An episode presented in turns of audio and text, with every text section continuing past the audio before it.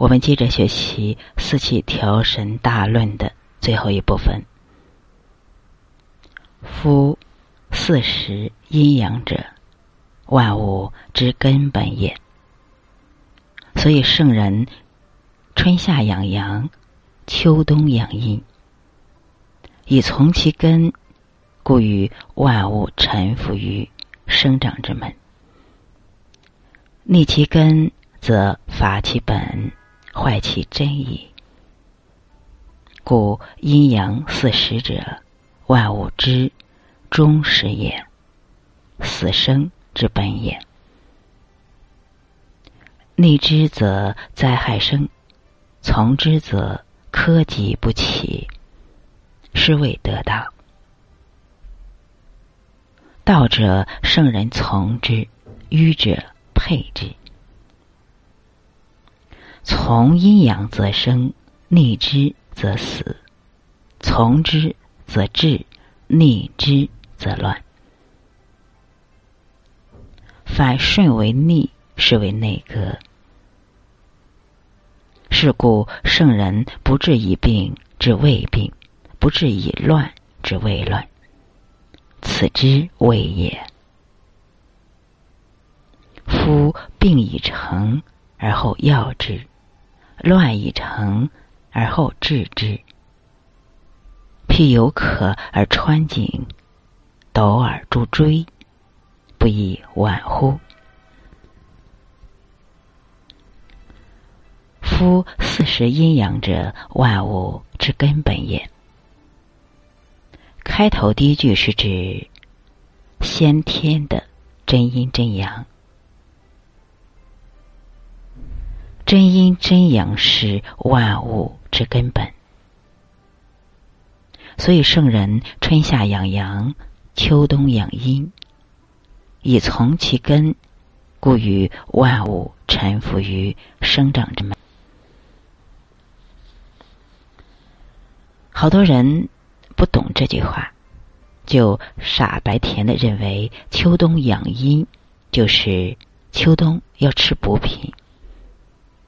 错，第一，这句是说养后天的基础是养先天，是要养真阴真阳，而不是养脏腑，因为脏腑的源头就是真阴真阳，而养真阴真阳的要点是不消耗。这里涉及养生到底养什么的问题。这么说，圣人养先天，庸人养后天。圣人他重视保养真阳元气，庸人却把吃喝当养生。第二就是春夏养阳，是指春夏养生发生长之气；秋冬养阴，是指秋冬要养收敛收藏之气。所谓养阳，就是别憋着；所谓养阴，就是你该眯着的眯着，该歇着的歇着。春夏，我们若不知道该意气风发，我们就不知什么叫生命的绽放。冬天，我们要不知道收着点儿，所有的东西就无法变成精华营养，并积攒着这些精华供给春夏的绽放。其实就是要懂得动静之道。生命是有弹性的一种存在，能收放自如才是自在的圣人。圣人能从根本上认知事物，所以才可以与万物臣服于生长之门。逆其根，则伐其本，坏其真矣。这句是说，如果你不知道养真阳元气这个根本，你就有可能伐其本，坏其真。真就是天性，比如说，你想当然的认为吃好东西就是养，可你不知吃好东西也是要用元气来化的。比如蛋白吃多了就拖累胰腺，长此下去生命也被拖累了。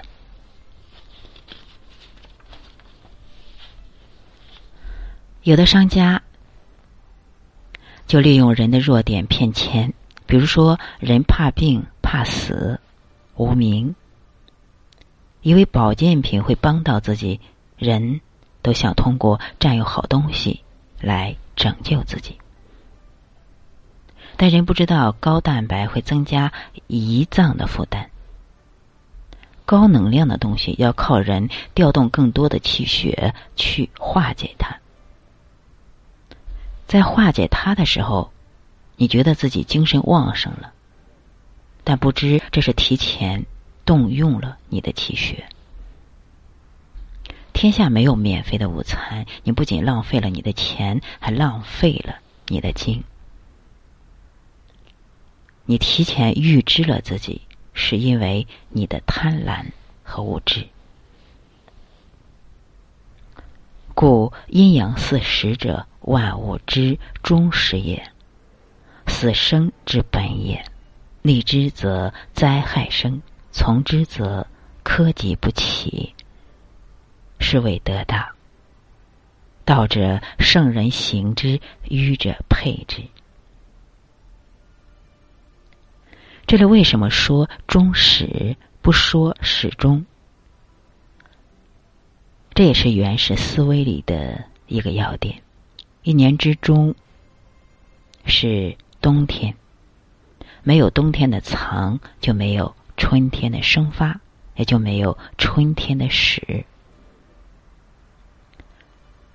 冬藏不足，春天还是个死，因为无精可以让生命开始。庸人看疾病只看昨天的行为，圣人看疾病要看到上一气，也就是春天的病要看到冬天的情形，这就是圣人的眼界和对世界的理解。死生之本这一句话，同样是死生，不是生死。即圣人明白反者道之动，从来都是倒着看问题，而我们普通人只知顺着看问题。所以我们今人爱讲始终和生死，而古人是向死而生，我们今人是生生死死，随波逐流。逆之则灾害生，从从之则苛疾不起，是谓得道。这里的苛，一个草字头，下面是一个可以的可，它指的是沉疴重疾，后边这个疴是个病字旁，里面一个可以的可，是一种病。沉疴重疾，这就是说，如果逆道而行，则灾害生，顺应生命之道，则疾病不会出现，这就叫得道。道者，圣人行之，愚者配之。此处的配是通假字，它通背，也就是说愚者背之，违背了它。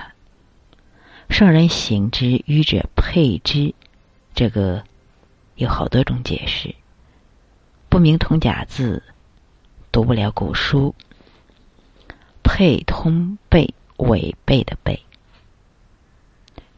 但也有人说配就是佩戴。道从来不是用来炫耀的，但道最怕背道而驰。行道者，走快走慢都得道，背道而驰，无论你走得多快，也完全没有得到的希望。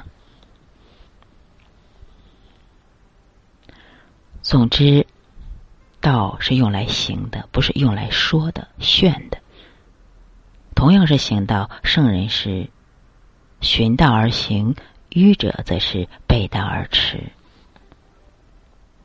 无论是《论语》《道德经》还是《易经》，中国文化都强调行道和见道。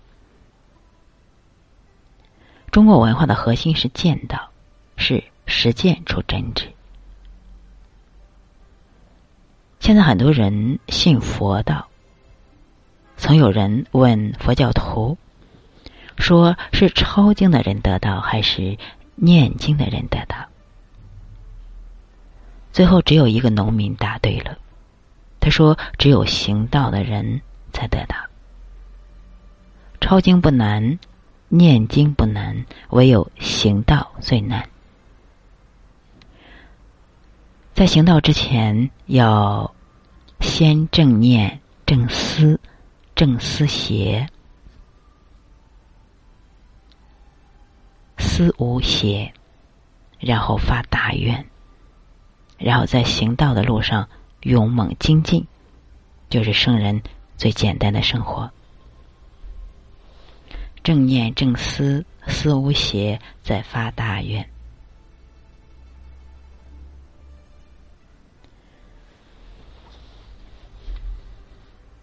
从阴阳则生，逆之则死；从之则治，逆之则乱。反顺为逆，是为内格。是故圣人不治以病，之谓病；不治以乱，之谓乱。此之谓也。夫病已成，而后药之；乱已成，而后治之。譬有克而穿井，斗而助锥，不亦晚乎？这一段非常有名，不治以病之谓病，就是从这一段来的。从阴阳则生，逆之则死；从之则治，逆之则乱。这里主要讲四气调神，讲四气的问题，其实就是阴阳的问题。顺从阴阳的规律，也就是顺从四气而调神，则生；忤逆阴阳的规律，则死。从之则治，逆之则乱。所谓治是正常，治和乱是反义词。跟随四气阴阳走，其实就是跟着自然规律走，人就没事；逆之则就有事。什么叫跟着自然规律走？就是不吃反季节的食物，不乱吃补品，不黑白颠倒，这都叫从阴阳。反顺为逆，是为内格。是说不按四气调其神，就是逆，逆就会造成阴阳格局。是故圣人不治以病之谓病。这里就要说一下，什么叫不治以病之谓病？是以预防为主吗？金匮要略里说，见肝之病，知肝传脾，当先食脾。是说如果肝已经病了，这叫已病，且可暂且放一下，关键不能让它影响到胃病，因为肝木克脾土，肝病最容易造成脾病，所以要先固摄脾胃，而不是先治疗肝病，这就叫不治已病之谓病。更深入的理解是，先要保住真阳元气。在治病理论中，大家通常的认知是药在治病，其实真正治病的不是药，而是真阳元气。药只是真阳元气的辅助和助手。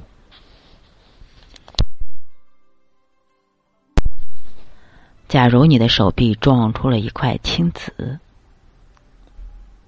涂抹些药会好，不涂抹药也会好，因为身体的真阳元气绝不允许这块异物的存在，它会掉出来消灭它，而药呢，只是帮忙，比如快速的调取元气以及调多少出来而已。而中药的合理性还跟中药的性味归经有关。伤害出现在哪条经脉上，可以利用中药的归经而通脉解结，从而加速治愈。是故圣人不治已病，治未病；不治已乱，治未乱。此之谓也。说的是，首先要先保先天元气。中医的整体观是认为生命是一个整体，绝不存在一个脏器的病变，所以中医不分科，肝一病，木克头，脾就危险了，木生火，心也会出问题，肝肾同源，肾也好不到哪儿去，金克木，肺也会连带出问题，一旦乱了阵脚，全盘皆输。所以人不能被以病以乱吓倒，而是要先固摄未病未乱处，先固摄先天元气，元气足了后自然出兵解决问题。这就是中医的思维。夫病已成而后药之，乱已成而后治之。譬有渴而穿井，斗而逐锥，不亦晚乎？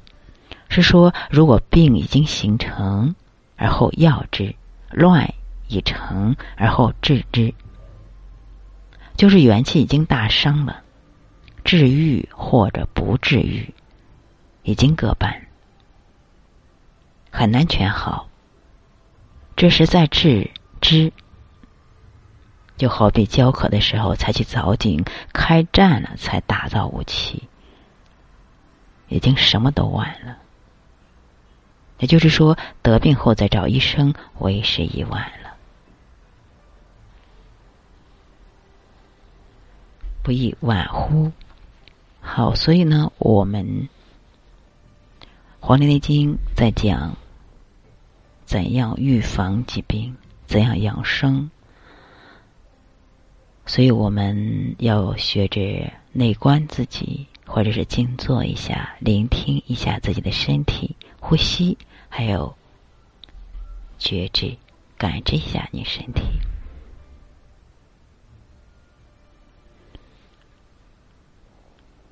好，我们今天就学习到这里。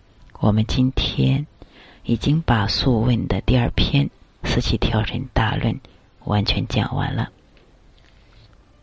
我们明天开始学习下一本书。好，感谢大家的收听和关注。